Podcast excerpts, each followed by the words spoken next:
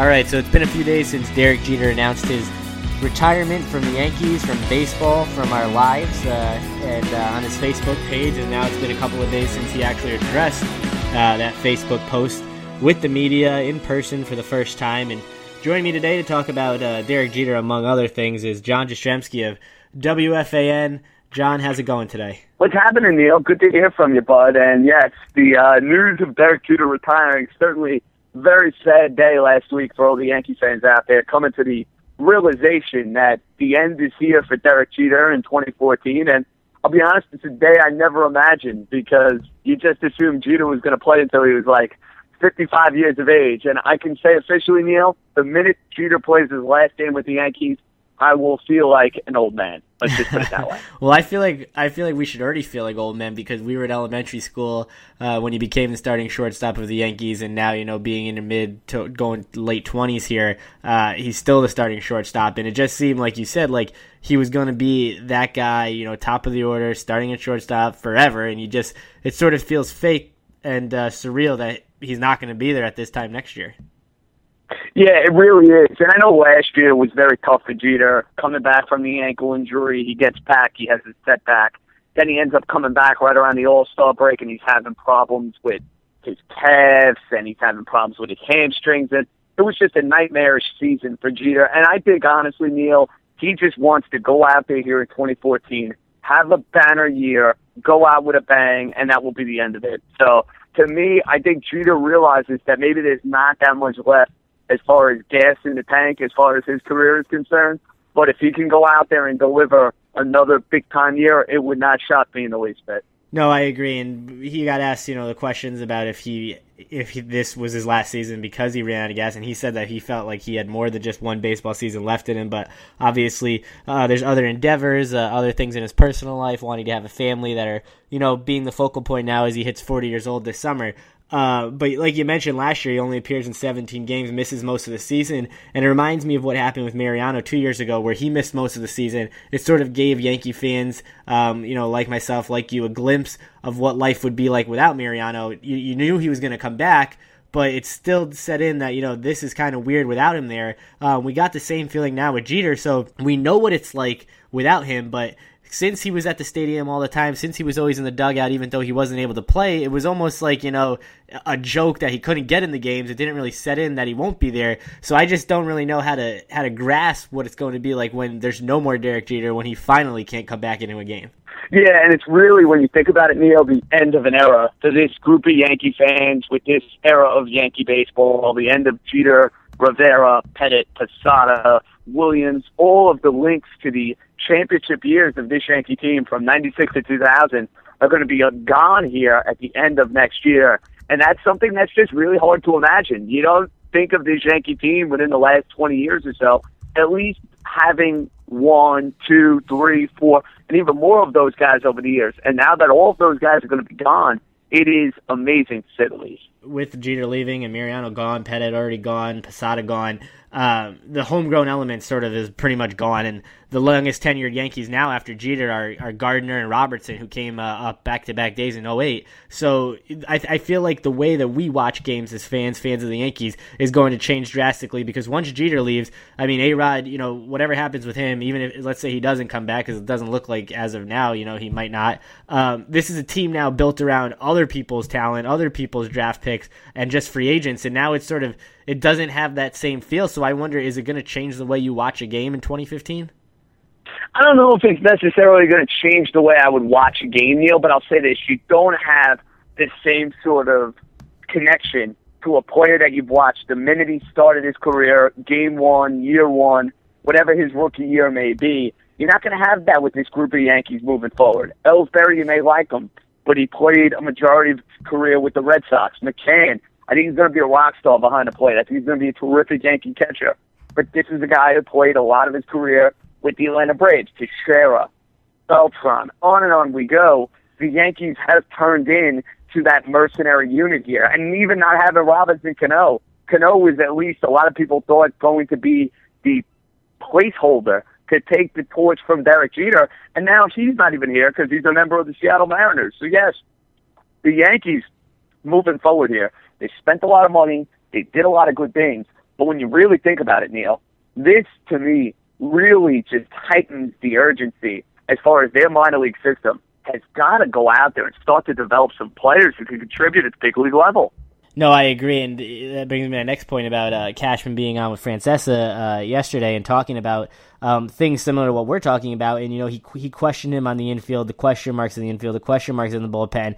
And Cashman, obviously, he's going to want to downplay his expectations for anyone, especially guys coming off injury, because he doesn't want to go out there and you know guarantee great years from guys and have it backfire on him. But he didn't seem overly optimistic. If anything, he seemed sort of pessimistic. Um, he compared the infield situation this year to what we went through last year, where you know the Yankees might be looking for backup guys off the waiver wire or people getting released late in spring training, uh, sort of like a Lyle Overbay situation. And you know, I've been building confidence all offseason, thinking that uh, this Yankee team was going to be good. This Yankee team could turn things around, maybe do what the Red Sox did uh, from 2012 to 2013. Um, and Cashman sort of, you know, hit me back into reality today.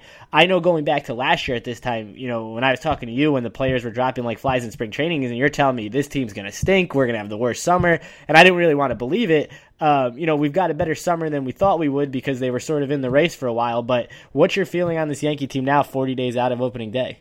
Well, I think they're a more talented team than what they were a year ago. There's no doubt about that. You bring in McCann, you bring in Ellsbury, you bring in Beltran. That all being said, questions up and down the rotation.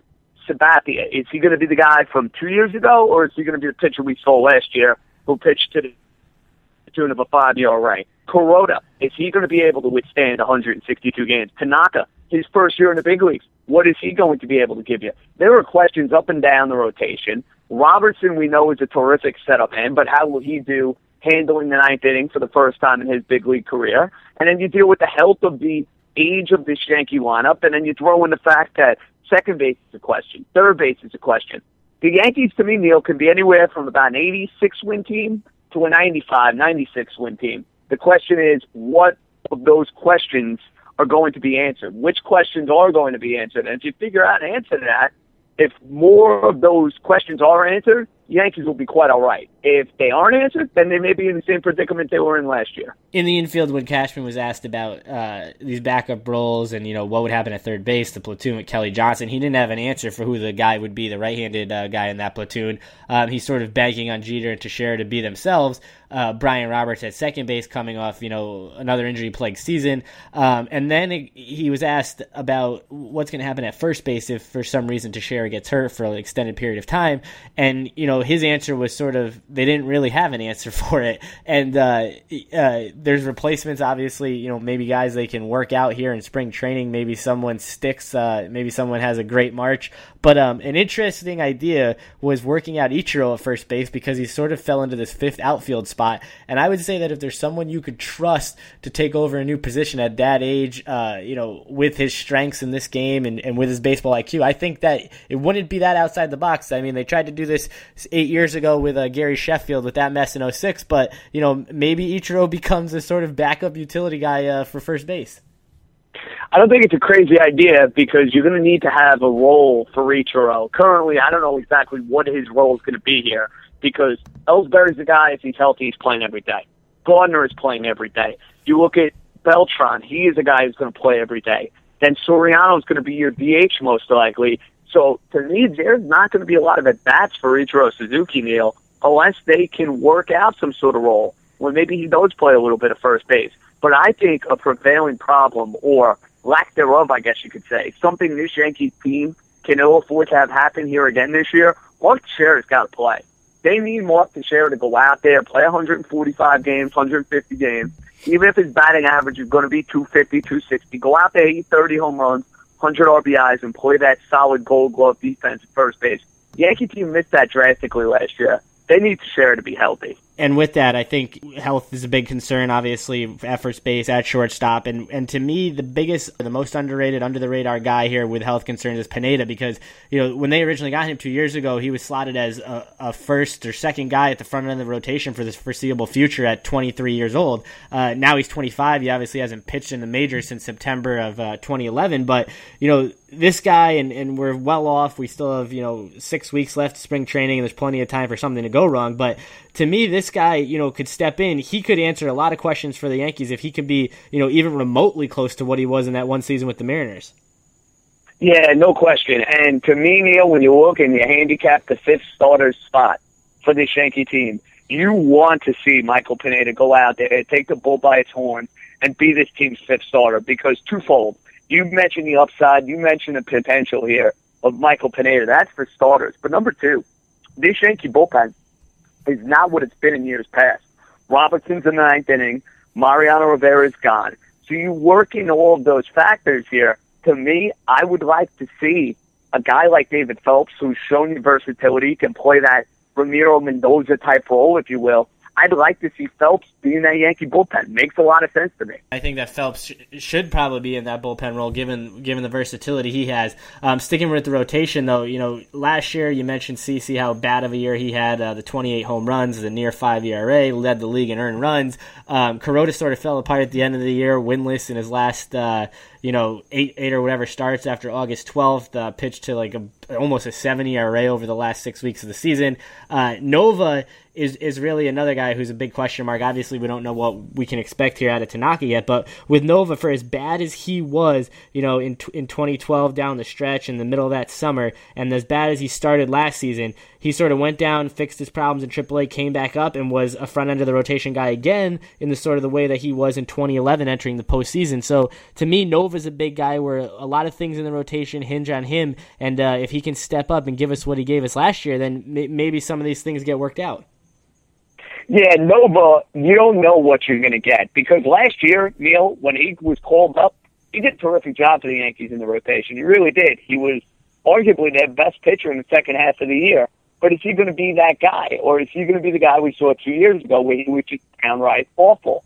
That, along with Sabathia, along with Tanaka, along with Kuroda, there are a lot of questions. I don't know if you can say definitively one way or another that the Yankees rotation is going to be a surefire lock to succeed because there are legit questions about every guy top to bottom in that rotation. And I think last year being the rotation and, and the way things went and as bad as things went for them, I, I know we've talked about this in the past, but I compare it to, to what happened with the Red Sox. You know, they came off 2012, 93 losses. They needed, you know, they needed Lester to turn around. They needed Buchholz to turn around. They needed Lackey to turn around. I mean, they needed their entire t- rotation to turn around along with their free agents to produce um, and role players to chip in. And it seems like everything sort of fell in place for them. And they needed, I think, more things to happen than the Yankees did. And you look what they did. So to me, this Yankees team, you know, there's a lot of criticism built around it because of the money they spent through free agency and the age and, and the veteran presence on the team. But in this system now, the the five team format that you love, that you know I sort of grew to love last year because it gave us a summer.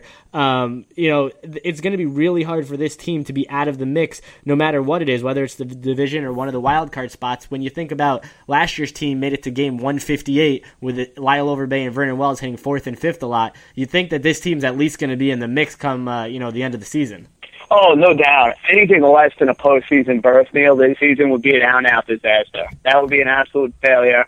That would be an embarrassment to the Yankee franchise to spend all of this money to make all of these moves. Bare minimum, this Yankee team better be at the least bit playing in the wild card game. And I agree with you. I think when you handicap the division, everything went as well as it could possibly go and be for the Boston Red Sox. Everything every question mark, every hole they had, you thought going into the year, it was filled, it was answered every which way. And Boston, you have to think it's going to regress a little bit here. Baltimore, what is their starting rotation going to look like? The Rays, how are they going to be able to score runs? Toronto, they were a disaster last year. So there are a lot of questions up and down the division. So to me, is it crazy to say the Yankees can go out there and win the American League East? I'm not in the least bit. well, I know you know the Yankees. We still got six weeks, a little less than six weeks to go until they open up in Houston against the Astros. But uh, so we've got some a while till meaningful games. But uh, one of your teams is playing meaningful games right now, and that's Syracuse coming off that tough loss against BC the other night. So I mean, how much did that one hurt? Oh, you had to home? go there, didn't you, Neil? You just you had to go there with the. Uh, that was a brutal loss, might I add, to Syracuse. Then I've been on record, Neil. A lot of people have called me crazy over the last couple weeks. I didn't want Syracuse to go undefeated going into the NCAA tournament. I thought it would just be unnecessary pressure that they simply did not need. But never in a million years did I think that Syracuse at home, with their winning streak on the line here at Carrier Dome, would go out there and lose to a Boston College team that is just downright awful. And you hope for Syracuse that has been playing with fire here over the last couple of weeks, pulling games out of their rear end at the end. You hope that this is almost a wake up call for them as they get ready for the month of March. Well, that's the thing. I feel like people make you know a, big deal, and certainly it's a loss to a bad team at home and one you don't expect. But to go undefeated is just a ridiculous idea anyway, and, and one like you said that adds adds more pressure once the tournament comes. And if they go on to win this whole thing, that one loss doesn't really matter. So um, you know it's going to get overplayed over these next few days until they play Duke again. But like you said, playing with fire, the last few wins they had just by a couple points, uh, are, are they starting to you know lose it down the stretch? Are they starting to fatigue, or is it you know this just the grind of playing a, a full season and, and winning so many games in a row? I think it's part of the grind, but I also think they have some legitimate concerns. Offensively, they have struggled to score the basketball. Ennis, their point guard Tyler Ennis, has been terrific, but Syracuse does not have a lot of outside shooting, and they do not have a lot of guys on this team who can get to the bucket at will. They probably have about two or three that you legitimately trust, and you throw in the fact that Trevor Cooney is not going to go out there and knock down some three pointers. Syracuse can have some some some trouble going out there and scoring. And I think we've seen that here over the last couple games. And the result has been Syracuse has been down to the wire in a bunch of these games, and they have been lucky enough to prevail more often than not. But they finally got bit, if you will, by the Boston College Eagles, and that's something I never in a million years thought was going to happen. But we'll see. Syracuse has some tough games coming up over the next couple weeks. At Duke on Saturday, at Virginia, who's tied with them as far as leading the ACC. So some tough games abound here as the Cuse gets ready for the NCAA tournament and the ACC tournament down in Greensboro within the next couple weeks. And you know, just a week ago when they have that miraculous win against Pitt, the 58-56 win. I mean, at that point, you know, that's as big of a regular season win as you can have to keep an undefeated season alive. Did you think at that point that, you know, maybe this was going to be the year where they can run the table? No, honestly, Neil, I didn't. I really, I never got the feel that they were going to go out there and finish this season and ACC conference play undefeated, mainly because I looked at the schedule over the next couple weeks. The game at Duke, the game in Virginia, they have a road game against Maryland. There were a couple of tough road blocks there where I said to myself, sooner or later, Syracuse is going to find a way to lose one of these games. So was I stunned that they lost the game? Did I ever get the feel that this was going to be an undefeated season? No, I really didn't because it's just way too hard to do. When you think about it, being in conference like the ACC, it's just very difficult to go cover to cover, wire to wire, and go undefeated.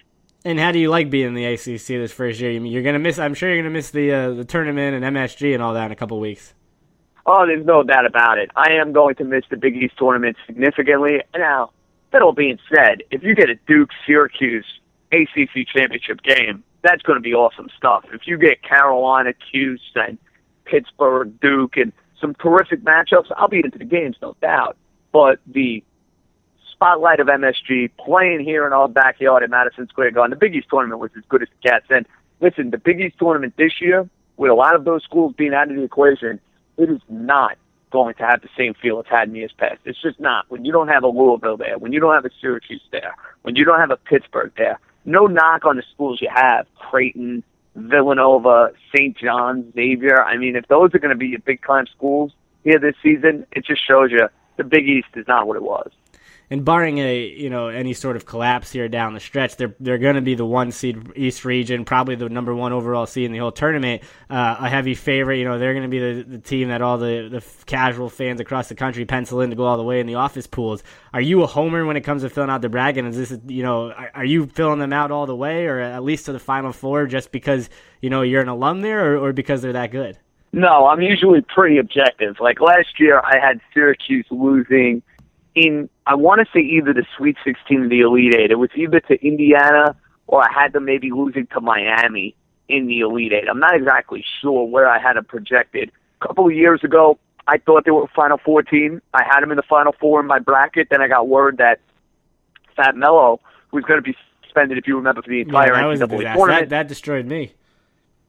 Well, I amended the bracket, thankfully, Neil. Where it was, it, if you remember, that happened on like a Monday or a Tuesday.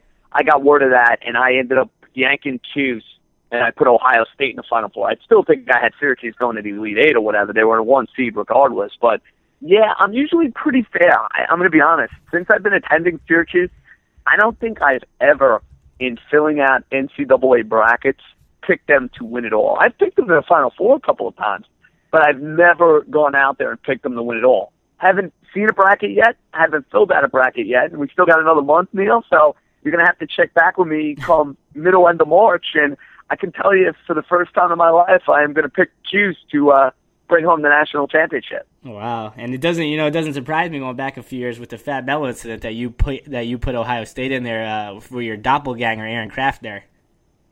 Yes, listen, Crafty and I obviously get the comparisons. Although lately, with me growing out the hair a little bit more, I don't know if I'm going to get the same sort of comparisons when I don't got the buzz cut rocking. But I, that Ohio State team a couple of years ago was really good with Craft and Jared Sullinger, and they are not the same Ohio State team that has been really highly regarded over the last couple of years. Not the same old for Ohio State here this season. Well, I know uh, you know you've got your basketball to watch here. Uh, the NHL's on a break. I'm sure you don't really get kicked into that mode until uh, down the stretch for the Rangers and the playoffs start. But there's a lot of NBA on Sunday to tune into. But uh, you might want to tune into that gold medal game if the U.S. can get by Canada tomorrow. I'm sure you'll be uh, plugged into that. Well, listen, Neil, I'll be into the game tomorrow. I'll be into the United States and Canada at high noon. It's a perfect start time for me. I'm doing the uh, show here tonight from the late evening, so I'll be able to wake up, get some breakfast, get some coffee, maybe hit the gym either before or after, and make sure I'm locked in for USA and Canada. I will say this: I am hosting the overnight at Fan Saturday and Sunday, so I'm going to have to either make the conscientious decision to stay up and watch the game wire to wire, or maybe I will shut the phone off, do a little DVR action, stay off Twitter and watch the game around one o'clock or so. So that's, that's, that's tough a to do. decision That's I will tough have to to, make down the line. Very tough. You got to be really committed to do that. But I mean, I, up I a- woke up uh, for U.S. Russia, and I was about 30 minutes behind because I had DVR'd it. So I was about 30 minutes behind, and you know, the, even that little of a time difference is hard to do. So I couldn't imagine doing it. You know, once the final result is is already made, uh, you know, has already been happened. oh, it's really tough to do. And I've done it before with Yankee games or Syracuse games, whatever the case may be. But staying off Twitter, telling people not to text you, it is. You've got to be really committed to doing it. Let's just put it that way. How often? I mean, I, I feel like with all these overnights, uh, you know, I feel like you don't sleep that much. It seems like you pull these 24 hour shifts, uh, staying awake frequently. Yeah, it, I do. Especially when you throw in the uh, summer league, men's league baseball games when I'm playing at like nine o'clock after doing a show till six. I'll usually just bite the bullet and stay up right through nine or eleven, and hopefully my at bats won't suffer third, fourth time through the order. Let's just put it that way. But um, I mean, all in all, I try to like on a football Sunday. I will never DVR games. I will make sure, even if I'm working till six, I'll make sure my rear ends up by about twelve forty-five, so I still have time to uh, make a little Starbucks run and get back right for the kickoff of the one o'clock game. I was gonna let you go there, but you brought up football Sunday, which brings me to the next thing about the, you know the Dolphins situation. Now that all these text messages have been released, uh, that that those are your fins there. And what do you make of this uh, the entire bullying situation? Now that we've sort of have all the evidence out there. Well, listen, obviously Richie Incognito and members of that offensive line are going to look very poor. There's no other way around it. They did not exactly distinguish themselves with their behavior, let's put it that way. But I also think you got to look at Jonathan Martin and say he's part to blame as well because he was unable to rise above this culture. Clearly, he has a history of just not being stable to a certain degree when you think about it. I mean, he obviously was affected in an adverse way by guys like Incognito and Mike Pouncey and on and on we go. But I think you look at this situation, obviously the Dolphins, by not nipping it in the butt and not handling it with their organization as a whole, they look awful.